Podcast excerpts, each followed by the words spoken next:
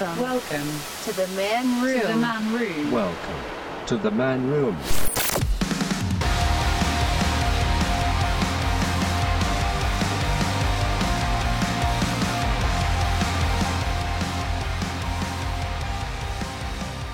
Welcome into the man room, ladies and gentlemen. I'm your host, Marcus Bridges. Thank you so much for joining me today.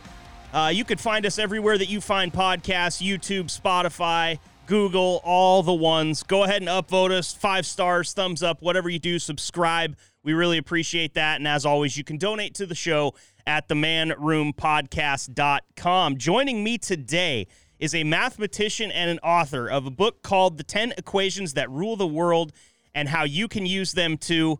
Uh, please welcome to the show Mr. David Sumpter. Thanks for joining me today, David. Well, thank you very much for having me on. I've never been on a man room before, so I'm very I'm intrigued to see what's going to happen. well, you know, the premise of this show is typically I just invite people in here to uh, have a drink with me and talk about the things that they do that are cool, which uh, for you is a laundry list of things that we'll get to in a moment. Um, but since it's eight in the morning, I'm just drinking my ice water this morning uh, where I'm at. So, uh, but uh, if you're if you're enjoying a cocktail or something like that, where you are totally happy to chat about that, where are you joining us from today? I'm actually I'm in my office at work at Uppsala University in Sweden, and i am I'm, I'm driving the car home, but I have I've got to find it in a bit. I've got an alcohol-free beer with me here, so I, I, I knew that I saw that you had you had some drinks. So in a minute, I'm going to open up my alcohol-free beer that's great. Appreciate that. Well, that's great. Well, you are officially our very first international guest, so thank you so wow. much for uh, for coming on from all the way over in Uppsala, Sweden. Um, the book 10 equations that rule the world and why or and how you can use them too. I will be fully honest with you. I, I read as much of it as i could. This kind of came together on short notice. Uh, so yeah. i've got some notes here that i can't wait to talk to you about. But uh, before we start out can you just go ahead and let everybody know kind of uh, your field of study the things that you've done and other books you've written in the past? Yeah sure. So I'm an applied mathematician, and I kind of pride myself in applying mathematics to anything you're interested in. So, any problem that's around, I try and use mathematics to solve it. And so, I started. I started my career. I did my PhD in mathematics, studying honeybees. So, how honeybees societies are organized? Can we make a mathematical model of them? Then I moved on to making mathematical models of ants and fish and birds and even swarming locusts and from there, I started to think, well, humans are also kind of interesting animals that you can model. So I've, I've, I've looked at um, models of our behavior, um, how we interact with each other, our social behavior, both in real life and online. And from there, I got interested in football, or, or as you call it, soccer. And that's a kind of that's another interactive people interact with each other on the on the sporting field and how can we describe them using mathematics? And i wrote the book soccermatics about that. And i've also written a book going back to the human social behavior a book called outnumbered which is all about how mathematics is used by social media companies and so on to manipulate us and control our lives. And there's a there's a little bit of that about that in the 10 equations as well but um, that was my, this is kind of a transition for me into really taking this seriously. How can you use mathematics in your own life to have a better time and to to sort of both enjoy life and just be a, a better person using maths. Okay. I have to I have to admit to you, it's a little bit intimidating to me. My uh, my senior year in high school, my calculus grade got raised to a C because I found a Texas Instruments 83 plus in the snow and uh, gave it back to my teacher. And so I'm not the greatest at math, but one thing that I found in college that I did really enjoy was statistics. And it seems mm. to be that you're you, you're working with quite a bit of statistics here. We'll get into um, the uh, the betting equation, which I can't wait to talk about because uh, you know, as most people, I love to gamble a little bit. Um, but uh, you know, in in your book in the uh, in the intro, and I'm gonna try not to get overwhelmed by the math. And if I do, and I say something stupid, just call me out on it, okay? Because I know you should you should go for it. That's what I'm here for. All right, perfect. So uh, in in your intro in the book, um, well, actually, first of all, before I get that far, why did you write the ten equations? Um, just what do you hope that uh, somebody like me who's bad at math that just picks it up trying to help myself out in life what do you hope that i get out of it let me let me uh, let me answer first because just first you asked me why I wrote it, and then, yes. then you said what what I help you. I, th- I think I think it's like this. I, there's a lot of self help books out there, and you you see this quite a lot. And then a few years ago, I read Jordan Peterson's book, The 12 Rules That, uh, and, and that is kind of that. The aim of that book, and we're in the man room, it was definitely aimed at men, that particular book. My book, I hope, is a bit broader than that. But, and the rules in that, they just seem to me to be 12 completely random rules that he'd come up with. And then he says, Well, I'm a professor, and he kind of motivates them uh, based on his experience and so on. But they didn't seem to have any kind of sort of logical structure to them. They would just seem to be 12 random rules. And so I thought, you know, I can actually do better than this because maths is all about trying to find solutions to everyday problems. And so then I thought, and this answers your question about like, you know, how it relates to you. I thought, as an average person, as a normal person who might read one of these books, what can I give them from mathematics? What sort of tools have I got that I've learned from working with mathematics that I can sort of hand over to anybody, the man in the street, that will help them improve their life in various ways? And can I do it better than Jordan Peterson? And those were that, that so that was my ambition there. Well, that's great. And and first of all, for me and every other guy on the street that's not very good at math, thank you because uh, uh, you you have a very good way of explaining things. I really enjoyed the way that when you are about to lay out one of your um, one of your equations, you kind of tell some stories that surround mm. how that equation kind of came to be, and it, it's so interesting to me. Um, you're talking about the ten, which is you know what you call your ten equations, and um, how people across the world use these equations every day to continue to kind of compile their success. Um, yeah. Can you give a few examples of of people that you know? If you can name names, great. If not, uh, you know, you you can use uh, generalities. But can you talk about some examples of people that might use these equations to be very successful in life? Absolutely. So, one of the stories I start with is you mentioned this the betting equation. And those are two guys, Marius and Jan, and they were two students who came actually to visit me. And they sat in, not in this office, I had another office at the time, but they basically came to my department and they were interested how could they use maths to make money on the betting markets? And they, were, and they knew that I'd worked previously in soccer. So, they decided to work on, on soccer. And what we what I showed them or what we worked with was a, a quite a simple mathematical equation, and it's equation two in the US version of the book, um, called logistic regression. And what you do is you take the odds of the results of particular football matches and you try to find a small bias in those odds and you can earn money based on this. And so there's quite a lot of people, I wouldn't say there's lots of people actually, there's a small group of people like Marius and Jan who use these principles when they do their online betting they collect lots and lots of data. They use mathematical principles and they can earn money um, by betting. And most of us, if you're not using these principles, you're losing all your money. And Marius and Jan, they're going to the bank and they're collecting all of that money. And they're, they're, those guys, I mean, they were just starting out. They start. They ended up the year after they earned 800,000 euros using this uh, technique. But they're still small fry. You know, I talk a little bit about people like Matthew Benham, who works for Smart Odds or he owns Smart Odds in the in the UK, and they're making lots and lots of money. Uh, they're making millions of, of dollars on this. And I also there's horse race. I talk about William Benter as well, who worked on this in horse racing. And what I found fascinating, and that, that's one of the kind of key things in the book, what I found fascinating is that the methods to do this, they're available you can just download the articles. You can find out how people have done it. They've described them. Benter wrote this very nice description of how he won millions and millions of dollars on the races. And you can implement them, but you've got to know the code.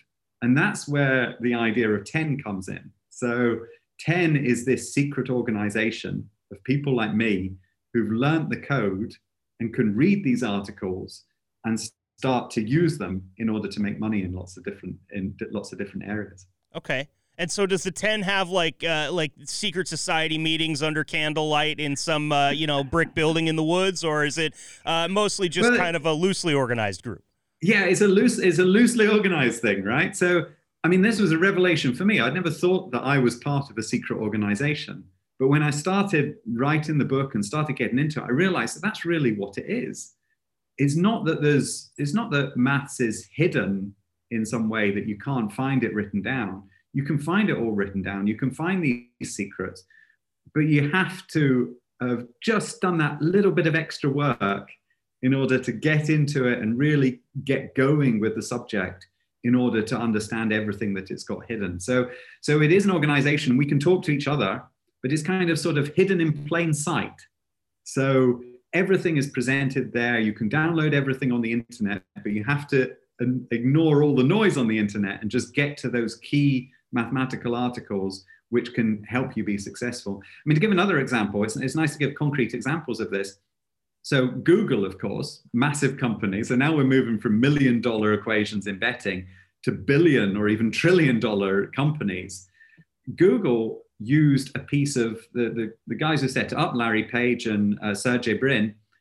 What they did is they used a hundred year old piece of mathematics in order to solve the problem of finding information on the internet. Wow. And then they made a patent for that equation it's equation six in the book, five in the book, equation five. They, we call it the influencer equation. What they did is they got a patent on that. And I think when the patent was owned by Stanford and Stanford sold that for 350 million dollars, um, or they or they got 350 million dollars of Google shares for that patent, which turned so out to be way more. One than, equation yeah. can could give you so much money. Yeah, well, and, and I think it's interesting that you you said uh, you know that Jan and Marius are still kind of small fish with eight hundred thousand euros. The difference being that the other guy that you talked about that owns Smart Odds bought a mm. a soccer team, if I'm not yeah, mistaken. exactly. Right? I mean, so, um, in fact, there's there's two of them. Um, um, now I've forgotten the name of the other one, but there's Ben. They both begin with B. Benham and uh, uh, yeah, you have to read the book. Yes, but they they own they each own their own soccer team. So one owns Brighton and the other one owns Brentford and so yeah you you can, you can make a lot and, and of course and that's a, that's the key if you're really into this gambling thing and you know what you're doing you don't spend that much time doing the gambling in the end you buy a bookmakers because you move on to that side of, of the thing but even even before then you can start off if you know enough if you know enough maths you can get started um, by making a bit of money doing the gambling sure and I want to tell all my degenerate gambling friends that may be listening to this podcast that this is something that kind of encompasses making a lot of small bets or a lot of bets, and yeah. not necessarily small. It's it all depends on your budget, but. Um, this is not something where you go out and you pull the trigger once and everything changes no. in your life. This is a perpetual thing that goes on over time, right? I think it's it's it's a really good point because I get a lot of questions from friends. You know, they're like, "Can you give me some betting tips, then, David?" And then I tell them, "Well, okay, Liverpool are playing Norwich at the weekend put some money on Liverpool to win, and Liverpool are the strong favourites. Odds are like, you know, you'll get 10 cents back on a dollar bet. And they go, yeah, that's a, that's not a very good.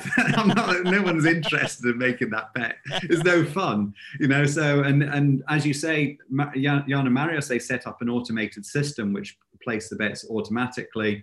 Um, I can give. I mean, there's a, a few tips. I think I think if, if you're interested in winning money by gambling, and you're not doing it professionally using mathematics, you're just not, it's just not going to happen for you. It's, it really isn't going to happen because of this doing the small bet. But a few things you can do if you want to not, not lose money as fast is you can make sure that you use multiple bookmakers. So you don't, you do actually pay attention to what the odds are.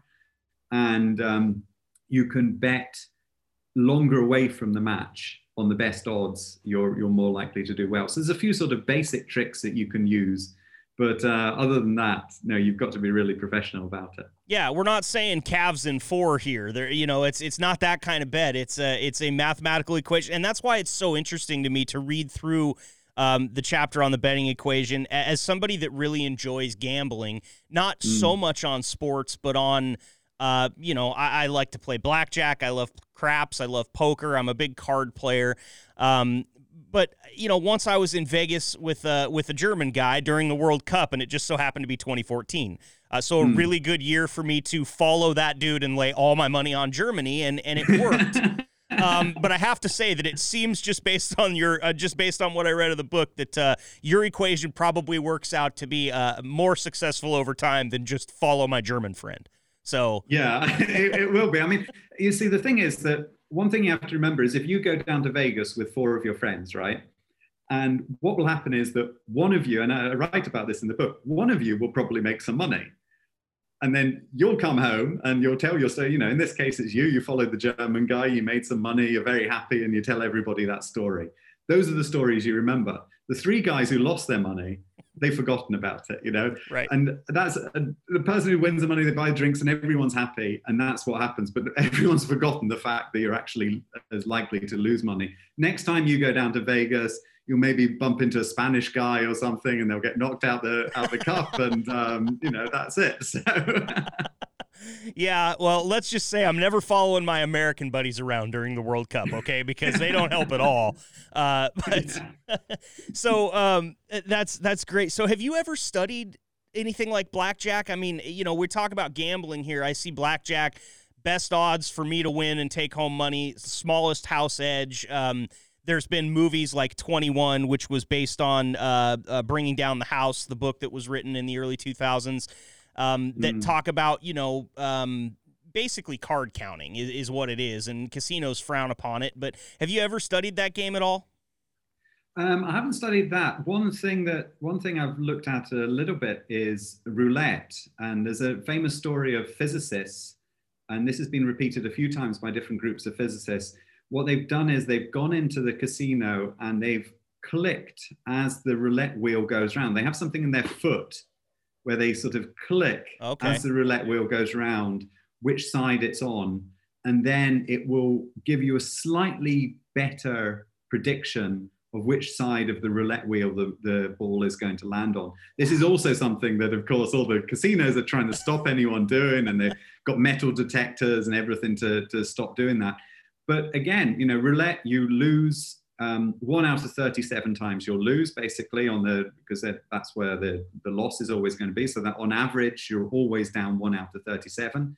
But if you can get that edge, if you can predict slightly better than one out of 37, then you'll end up on the right side.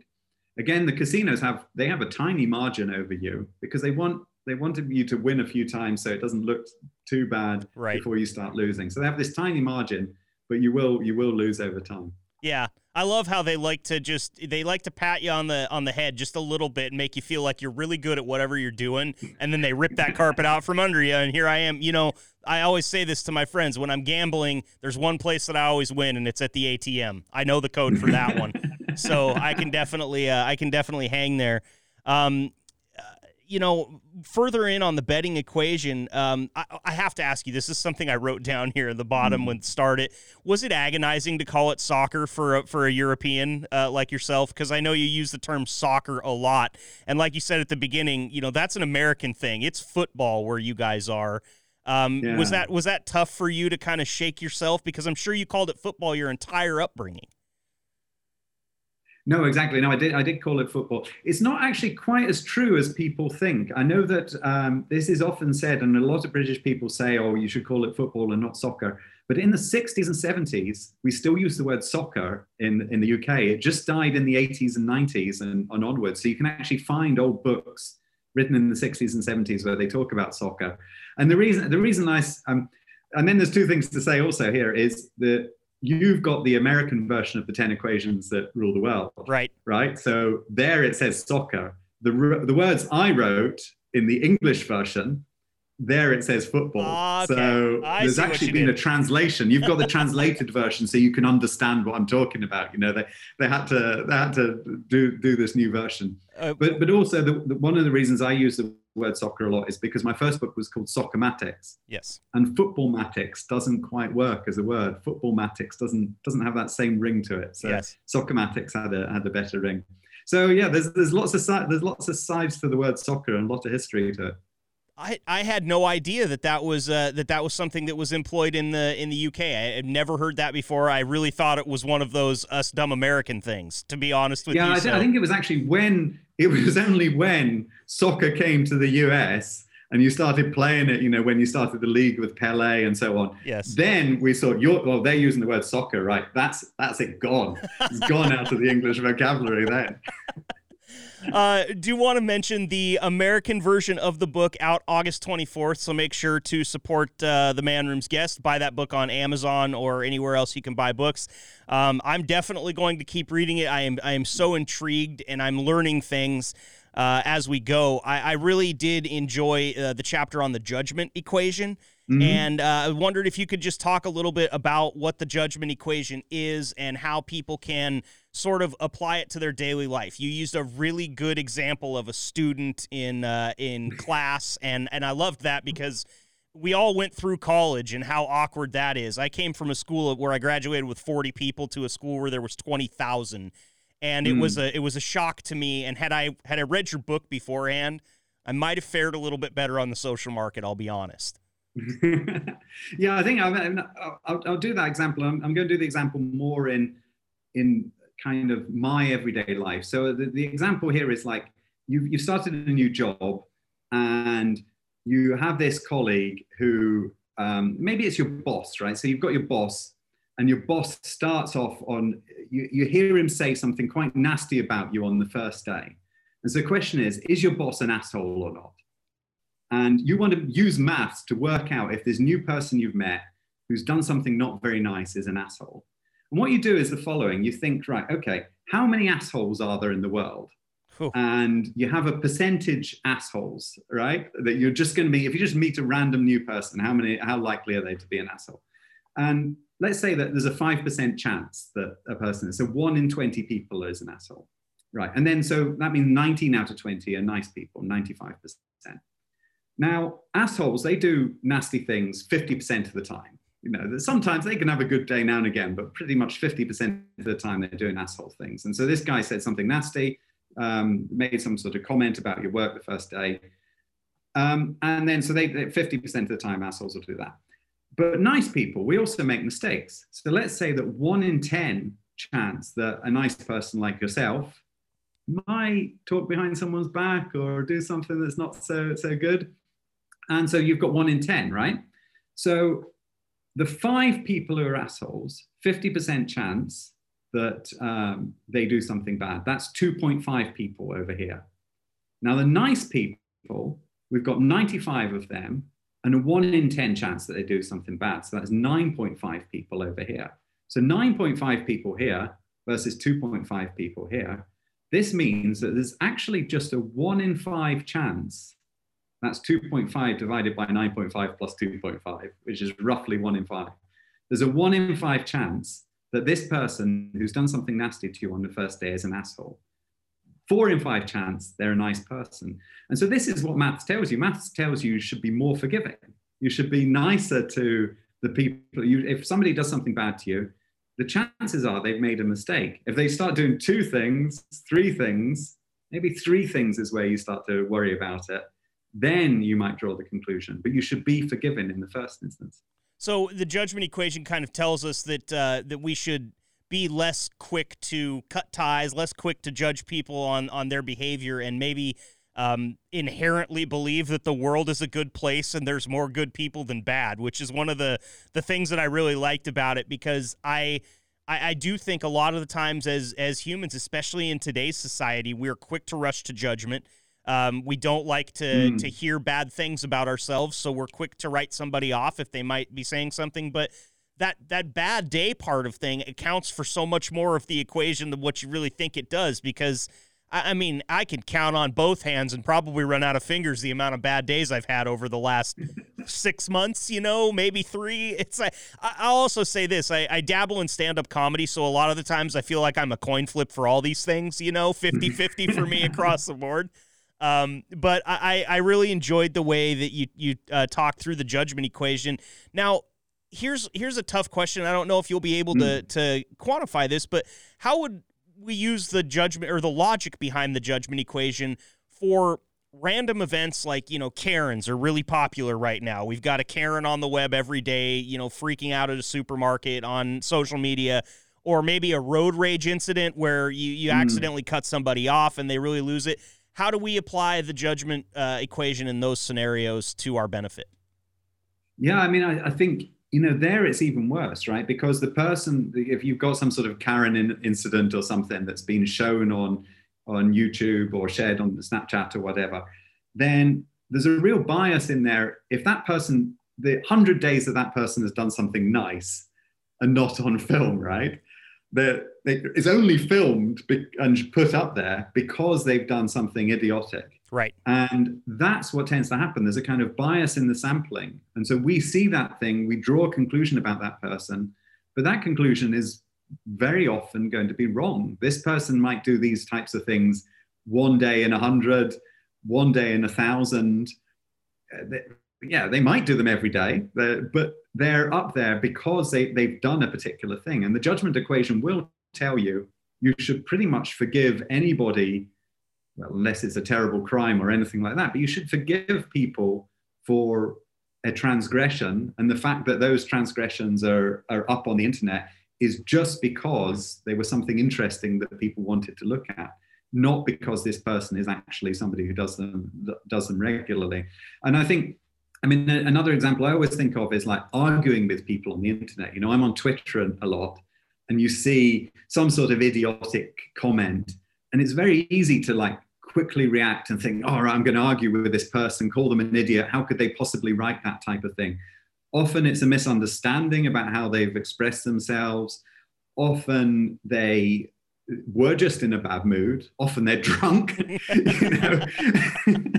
There's a lot of problems with different time zones. You know you're yep. sitting there on a you know you're there in the morning i'm in the evening i might be going to start drinking in a bit and uh, like I might be starting to write things and you see something I write like it's 10 o'clock in the evening with me, it's lunchtime with you, I write one thing and you can react to it. So there's I think I think we just have to we have to be more forgiving in these types of situations and just give people the benefit of the doubt and and there's some history behind this too. This is something that uh, that um, and I, I, actually didn't write his first name down because I didn't do good homework. But the Bayes rule. This has been around yes. since when? And can you talk a little bit about the Bayes rule and kind of the origin behind this judgment equation?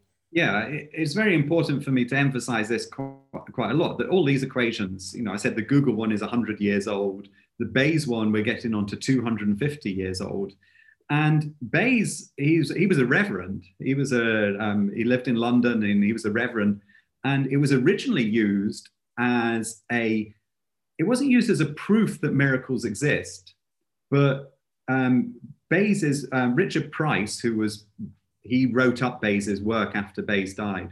Richard Price was very interested in arguments about miracles. If somebody tells you something incredible has happened, um, should you just tell them that you're out of your out of their mind. And remember this is before the internet and a lot of scientific knowledge but should you just dismiss if somebody tells you a miracle has occurred should you just dismiss them?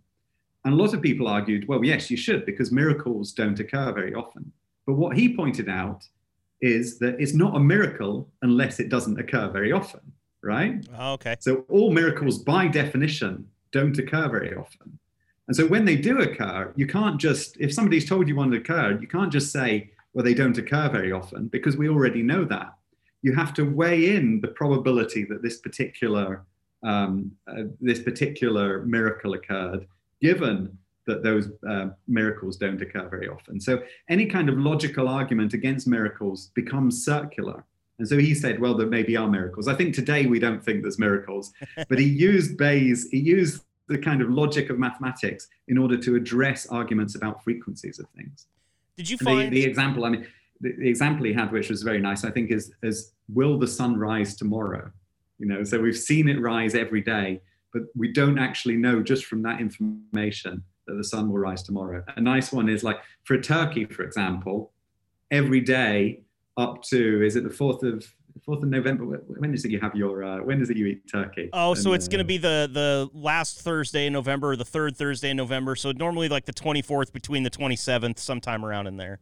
Yeah. So for a turkey, every day is updating and updating, thinking, you know, life's getting better and better. I'm getting fatter and fatter. They're feeding me all this, and then uh, he's gone. So you have to be careful how you use different types of information. And Bayes' rule is all about integrating and building up on the events that's happened to you, trying to work out the probability that something will happen in the future.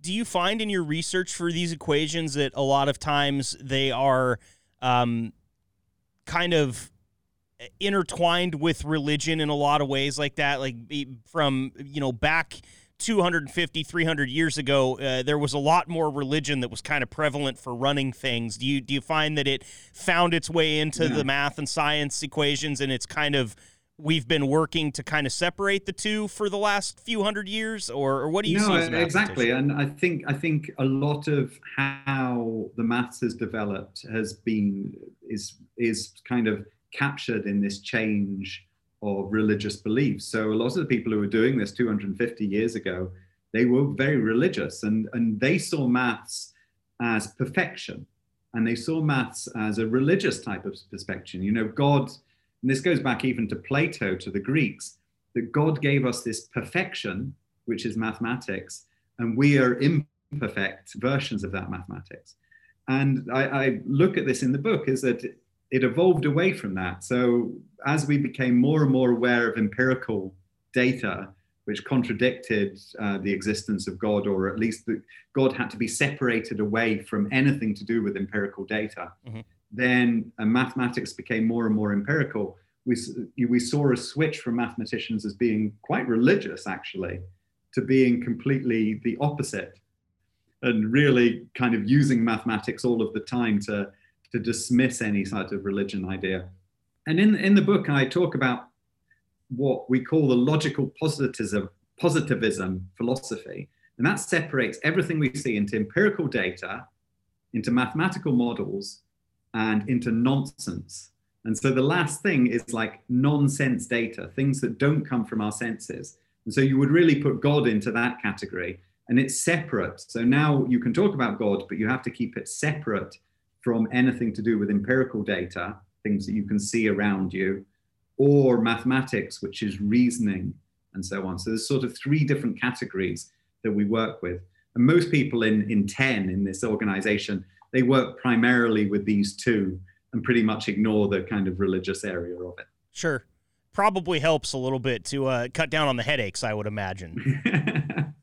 yeah, I mean, I think I think there was what's interesting is I have this nonsense category, and often science is put against, you know, it's science versus religion and so on. But that nonsense also encompasses a lot of other things that we say and do. A lot of our over your, your story I'm, I'm, sorry to say this, but your story about the German and the Las Vegas thing, you know, that's a nonsense story in, right. in the mathematicals. it's like, you know, it's fun. It's a lovely story, but uh, the mathematician isn't really going to be that interested in it, you know? Right. if I can say anything about that Vegas trip, nonsense is the best it's ever been described. All right. There was 14 of us. It was wild. So you, you're actually not hurting my feelings at all. Totally on board with that. Um, so as we as we move through a little bit, I, I'm gonna kind of jump around here because I wrote some things down and I totally skipped mm-hmm. over them just as uh, in the course of conversation. But um, you talk about in the uh, judgment equation chapter about movies of possible scenarios playing out in your head, and you called those those oh, models. Yeah. And I have to admit, this is you you were describing something that happens to me on a on an a, every minute basis every day Every conversation, mm. this conversation that you and I are having right now, I've played out 15 to 20 times in my head since yesterday afternoon. It's going nothing like what I thought, which is the way that it always goes. Um, and and I just I always thought, well, I'm just an overly analytical person. I just do that because mm. it helps me cut back on my anxiety and it helps me um, you know, formulate at least a roadmap for what might happen. And while I can't account for all the variables, I can at least go over a few of them in my head and, and wonder if hmm. maybe mm. it's going to turn out that way. And I've been right, you know, a handful of times in my life. But can you talk about as as you approach it as a mathematician? How do you deal with those movies that play out in your head, and how do you use them to your benefit uh, in applying things like the judgment equation?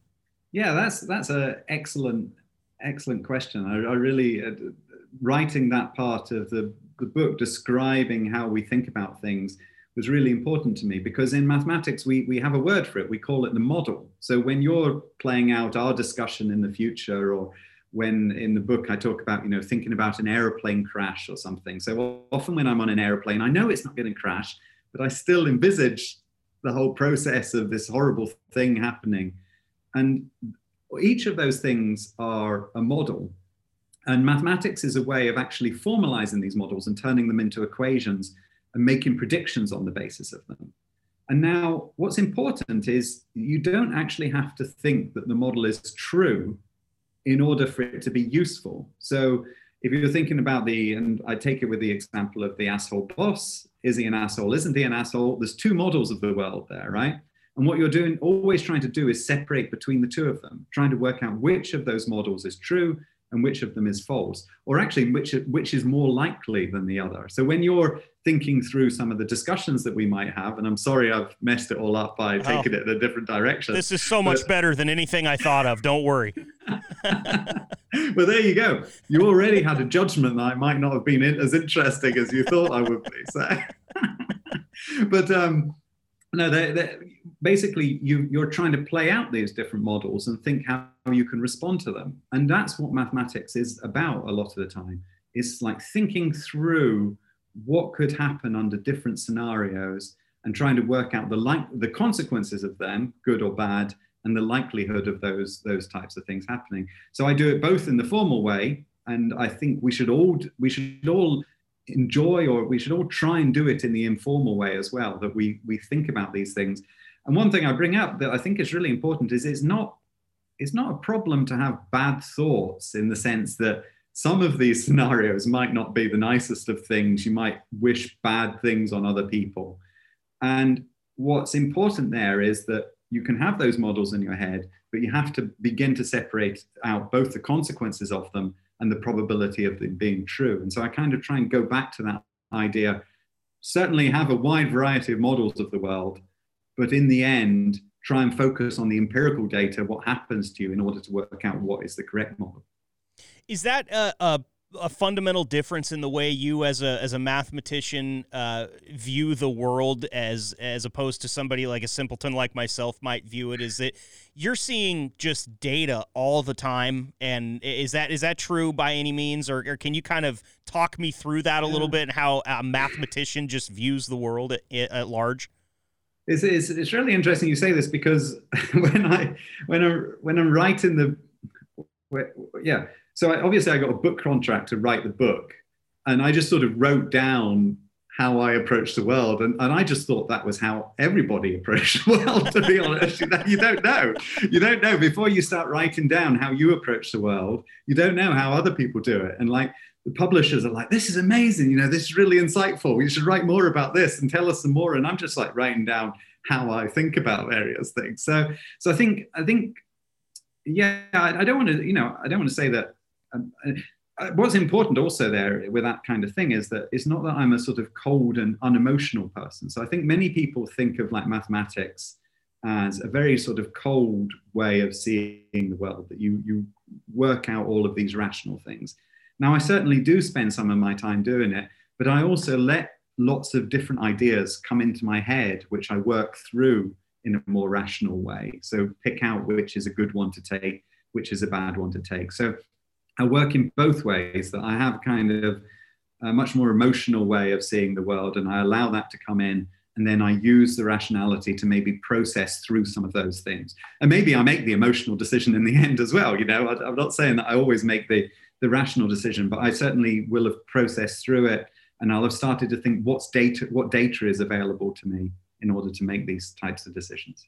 Yeah, I, I, think I'm going to take a page out of your book and, and try the uh, try to kind of filter through things a little bit. I do have a tendency to kind of wear my emotions on my sleeve and be uh, uh, I don't you know I don't have a real temper or anything like that, but um, mm. sometimes I won't. Let's just say I won't play through enough scenarios before I'll find my answer, which I don't think mm. is necessarily the best way to go.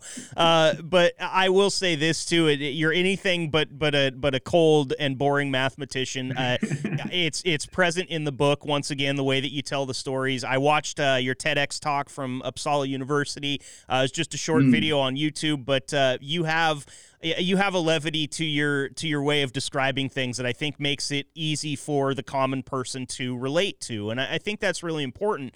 I I don't yeah. I don't like to talk poorly about anyone that's ever taught me anything, but I had some professors in college that I feel like if they were just a little bit happier to be there once in a while, maybe it would have been a more engaging course and rather not something that was so hard for me to to key into. And um, yeah. your your ability to be relatable is, I feel like, probably one of the best qualities for a guy like yourself who is so smart in something that's pretty complicated to the common person. Well, thanks. That's that's really well. That's really nice to hear. That's a really nice compliment because, and and I think I had to learn that as well. I think you know in my private life maybe I was quite a relatable and open person, but when you start teaching, there's a kind of pressure on you, and you you have those you have those 300. You know, I often teach in front of 300 students, and you have them all looking at you. They're all judging you, and you feel that you have to be like a little bit more formal or something like that, and you have to be very serious and I, maybe I did that when I first started teaching, but I learned quite quickly that as long as you give something of yourself and you sort of make yourself a little bit vulnerable, then they're going to respect that vulnerability as well. That the students are actually going to, they're not going to take advantage of that entirely. They might take advantage of it a little bit, but they're not going to take advantage of that entirely. They're actually going to respect that as well. And so I try to always give a bit of myself in in, in what I do. And it, also, I mean, another thing is, uh, I say this quite a lot, is that I wasn't like some sort of mathematical genius at school. You know, I was good. I, I, I didn't get I didn't get a C. I actually got a B in maths in in uh, when I I graduated high school. So I wasn't like you know I was one of the better kids, that, but I wasn't like absolute best and I just got so interested in how you could use it in various different ways. And so it really genuinely comes from this engagement in how you can how you can use mathematics to understand the world rather than it coming from like I'm very good at solving equations. I'm pretty bad at solving equations compared to a lot of my colleagues, to be honest. Um, and I'm not very good at arithmetic. But I love the way that you can sort of take maths and you can start to take a new angle in, in on things. So, uh, can you tell me? Uh, you've done a lot of work with animals. Uh, we mentioned mm. it just briefly uh, earlier in the show. Um, what's the most interesting thing that you found? Uh, you mentioned so many different animals that you've worked with and studied, and and their patterns and everything. And mm. not to go away from the ten equations, but I'm just a fascinated guy by animals, and I was looking at some of the work you've done with ants what mm. totally blew your mind in your work uh, leading up to the 10 equations when you were studying animals? Wow. I, I, I, loads of things blew my mind, but yeah. um, one thing I'd love out? to tell you about, because we were thinking, that you asked me about gambling earlier and, and slot machines. Ants are geniuses at playing slot machines, right? Really? so, in the in the following sense, so what they what they can do is if you give them two different food sources. You give them one food, they love sugar. So you give one slightly stronger sugar here and one slightly weaker sugar there. And they they come up, each ant will come up and it will kind of sample round and it will get an idea of how good the sugar is.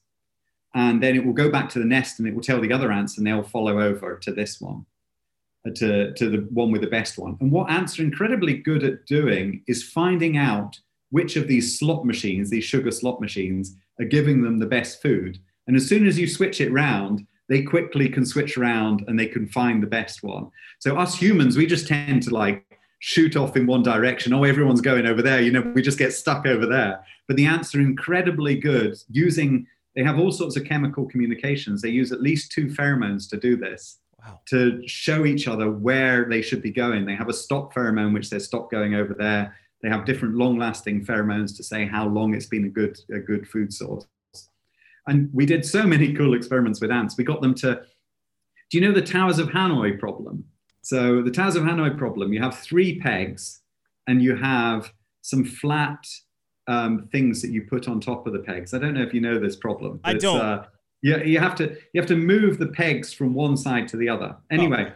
you can you can convert this particular problem into a graph which is a maze that the ants will solve. And so we gave the ants this maze to solve. And by solving this maze, they were doing the mathematically equivalent thing of solving this quite difficult problem where you have to move move things between that most most humans can't solve. So we could get ants to solve so many different types of problems, and they're they're so good at it, and they work so hard, and they're all female as well. That's quite important to mention on the man room, which I don't know is a relevant attribute here. But, uh, Everybody's uh, welcome they, in the man room, female ants included. so they, they um, yeah, there was there was so many things, and, and we looked at how bird flocks, for example, how they all change direction at the same time, and they do that just by um, looking at your five or six nearest neighbors. So you can get a flock of ten thousand birds. They just see five or six nearest neighbors all moving and changing in the direction, same direction, or changing direction at the same time by just observing those nearby neighbors. It's it's amazing when you watch a big flock of of you know uh, you'll see them sometimes over the fields out here when we're driving along I five uh, in Oregon, mm. and there will be like you said ten thousand, and they move like a school of fish in the sky, and it it's always yeah. really uh, stumped me. And I know that you've done some some research in how schools of fish can move and detect predators as well in the same way, correct?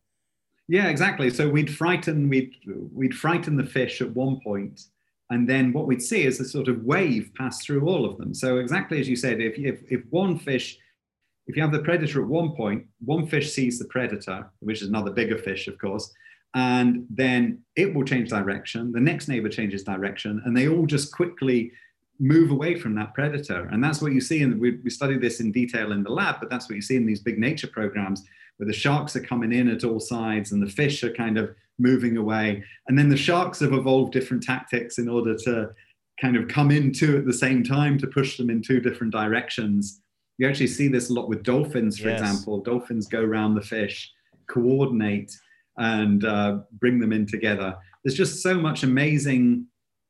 That what the, the focus was in, in a lot of this this work, and I, I come I actually look at I talk a little bit about this in the book as well in, in chapter eight. But the focus of what we were trying to do is we we're trying to show that simple rules followed by these animals just react to your neighbor we'll actually end up with very intelligent group solutions to problems. Um, and we see that, we see sometimes they get it right. I mean, we see it in humans as well. Sometimes, as I mentioned, with the sort of flocking, we all flock off in the wrong direction. but sometimes our collective behavior manages to get it right. Yeah. If a, if a Cardi B concert isn't an, an uh, uh, example of us all flocking in the wrong direction, I don't know what is, to be honest with you. Um, so that's that's so crazy, and I I always have kind of wondered about that when you see the birds and the fish move. You mentioned dolphins. I I don't know how extensively you've worked with dolphins. I was fortunate enough. Uh, by a complete fluke in Hawaii one time to swim with a school of spinner dolphins wow. that came up and joined the boat. And the one thing I can say about dolphins from a, just a purely um, just kind of a sensitive standpoint where I was just trying to feel everything around me, I felt more safe with the school of these wild animals out in the wide open ocean than I felt when I was with my instructor scuba diving on the on the seafloor. You know, I, I, I don't know why it was, but I just felt something intuitive and something very familiar swimming amongst mm. amongst a bunch of dolphins. And all they had us do was just put on your flippers, put on your snorkel, swim in a straight line, and they come up and swim next to you. It's just the weirdest thing and I don't yeah. know if there's anything mathematical about it. I just know that you talk about mind blowing moments with animals. That one is, I, one never, for me. Yeah, I've, I, that that sounds amazing experience. I mean, I've uh, yeah, I've experienced many animals, but I've never been swimming with dolphins. So I yeah, it was crazy. that they, just sounds incredible. They were spinner dolphins too, so they when they jump, they kind of spin, you know, and and they had uh, the little babies with them, and they don't they don't come out of the womb knowing how to spin like that. So mm. it was like watching X Games athletes and then amateur skateboarders, you know, because they would just kind of go sideways in the air and crash and and. But like I said, just just one of the coolest feelings and and one of the most um, I don't even I don't want to use the word spiritual because I feel like that's strange, but it was just one of the best mm. experiences of my life and that's one of the reasons your work with animals fascinates me so much is because I feel like we're we barely scratched the surface as far as understanding what's actually going on with uh, with the population of animals be they elk, deer, dolphins, turtles, whatever the case may be. Yeah, I, I definitely I definitely believe that and and I think I mean, I'm always saying that there should be more research on, on these types of questions, and there should be more chances for people to work with, work together with animals, and work out how they think about the world and how they view the world. A lot of a lot of what I worked at was exactly on this question of like how simple interactions between individuals could produce group behavior. when you think about dolphins, they have very intelligent interactions with each other, actually. And one direction that this research has been going in more recently, I, am not working so many with animals, is so much with animals anymore. But one thing that you we've we've definitely been underestimating the intelligence of different animals as they we see every I see every week actually there's a new research thing where we've shown that crows have theory of mind and just each animal is much more clever than we actually give them give them uh, credit for. Yeah, my wife used to work at a coffee shop, and there was a crow that they had named that would come every day, and they would feed it little, you know, whatever snacks they had, nuts or whatever they could put out there that they thought was safe for it. And it started mm. bringing them shiny things, whatever it may be. It would bring a screw sometimes, it would bring just a little trinket that it would find that was shiny and it would leave it there and then sit mm. there and wait for the food and i mean that that in and of itself you know that's happening time and time over again and if a crow's that smart man it seems like there's a lot that we could learn from that you know? No we definitely can. I mean even you know uh, ants are ants are my big role model you know not even dolphins. Ants are just incredible about how they they organize their society and how they just I mean, I don't, I don't think we should all just be completely conformists like ants are, but I think a few things about our society could be better organized if we if we look to the ants, how they build together, how they sort of fill in. If if um, we often think of ants as being specialized in different tasks, but what happens is if one ant dies or one ant gets lost, another ant will fit, fit, fit in its place and start learning how to do its job. And ants are very flexible about the different things that they do they're incredible. They're incredible creatures. So everything, everything is. Uh, yeah, everything about them. them. I mean, the strength of an ant, the relative strength compared to a human, and the things that they can lift. you know, you see an ant just like dragging something across the floor, and you're like, that can't be light and easy, but they don't seem to have a problem with it. Yeah. So one of my colleagues, what he did is they got this very sensitive device that could measure the pressures on it. So it was a kind of little circle with little bits coming out of it, and they put it down, and then they get the ants to pull it. And the ants would like take it back because it was covered in sugar. Ants are just obsessed with sugar. Mm-hmm. They, they, they took the they pull it back, and you could measure the pressures that it was was being applied to it. And what they do is that they find, well, if they were not applying a pressure that would help move it, they'd move to another place. And so quite quickly they coordinate, see if they were being effective. It's not like when we're trying to move everything, you know, you're trying to tell me, lift it this way. I'm trying to say, lift it that way. And someone else, and then our wives are shouting at us. They'd actually like efficiently, without talking to each other, move their positions round and find the better way of moving this object back to the nest. I'm, I'm going to show my wife this clip and I'm going to say, so the next time that we're having an issue, we're both going to shut up and we're just going to figure out how to do this without speaking to one another because maybe we'll produce some better results or if not yeah, i think you've actually that's that's nailed it. I think that's actually the first starting point for any any of these things. Let's start by doing this without speaking. Then let's see how far we get. Maybe sit you know maybe go back a little bit apply the judgment equation look at the data apply the judgment equation and go back and see if we can continue. This this podcast is definitely going to give me a whole new outlook on how I approach things, and I'm I'm I'm taking pages out of your book to make sure that I actually do change the way that I look at the world because uh, in in in its form that's kind of the the what the book is about. The 10 equations mm. that rule the world is how it, it is it is a self-help book. Am i am i wrong in saying that? You're, you're absolutely right. I mean i think there's there's different parts of it. So definitely that it's there. It's a self-help book it's also describing how people are using this mathematics, how this how this 10 came to rule the world in social media, in finance. And he's trying to take the lessons they've learned and make us into better people. So yeah, it's, it's a self-book in help in that. And then you'll learn a little bit of maths. I think is, is I do want to say there are a few equations in there. You've probably noticed that. Yes, I have. And I wanted there to be I wanted there to be some of the equations, you know, I wanted the, the maths to be there so you can see it but what I try and do is I, I work around it and describe the thinking that we had with those different equations rather than expecting you to, you know, solve them or something like that.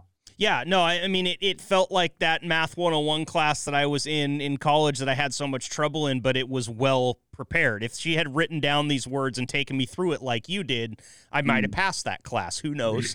uh, probably not. It was my freshman year of college, so let's not uh, make any assumptions about how uh, focused I was. But um, you know, uh, I, I, really did enjoy that aspect of it. And I think it's important to see that there is an equation here because you can you can use words to explain all of this stuff.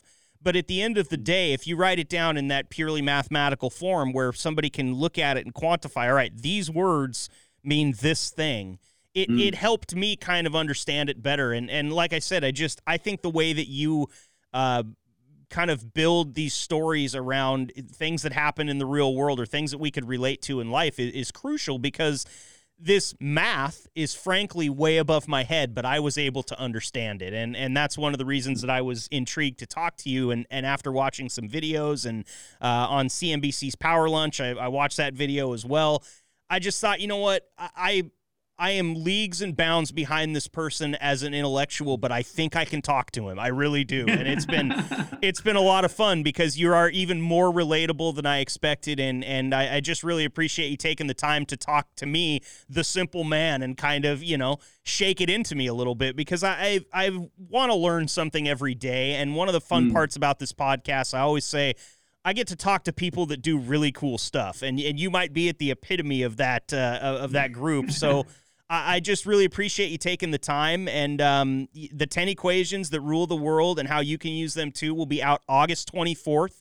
Uh, please go buy it. Is there anything else you're working on that we should be looking forward to that you can actually talk about? I know sometimes well, there's. Know, I, I, I, am writing another book, but it's a it's a secret just now, so I'm not going to say too much about that. Let's con- let's concentrate on this one. Okay. I think I mean I you know I, I the work continues in the sense in the sense of applying maths in different interesting projects there the, the work definitely continues but All just right. now it's the, the, focus is on the book.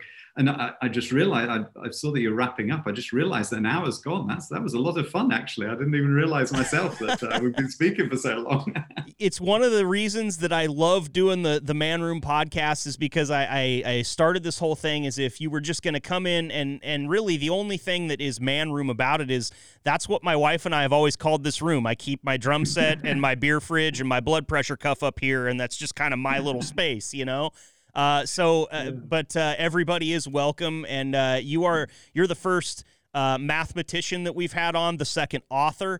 Uh, we we interview a lot of comedians, musicians, filmmakers, and stuff like that. So, um, mm. but I'm always looking to to expand those horizons. And my biggest hope is that when an hour is passed, you don't feel like you've been here for an hour. That's honestly no, that's something. definitely that, the case in my case. Thank you very much. Great. Really well, enjoyable. David Sumpter, I really appreciate you taking the time. Our very first international guest here on the Man Room go buy the book August 24th, The 10 Equations That Rule the World, and how you can use them too. And also check out Soccermatics if you're looking for uh, a little bit more of that uh, of that beautiful sport that is soccer or, or football as, as we know it over in Europe. Um, that's the Man Room podcast. We've already talked about what you thought about it. Thank you so much, man. That's all I can say. I really do appreciate it. Thank you. Thanks. Have a good one. Thanks for listening. And, and, transmission. transmission.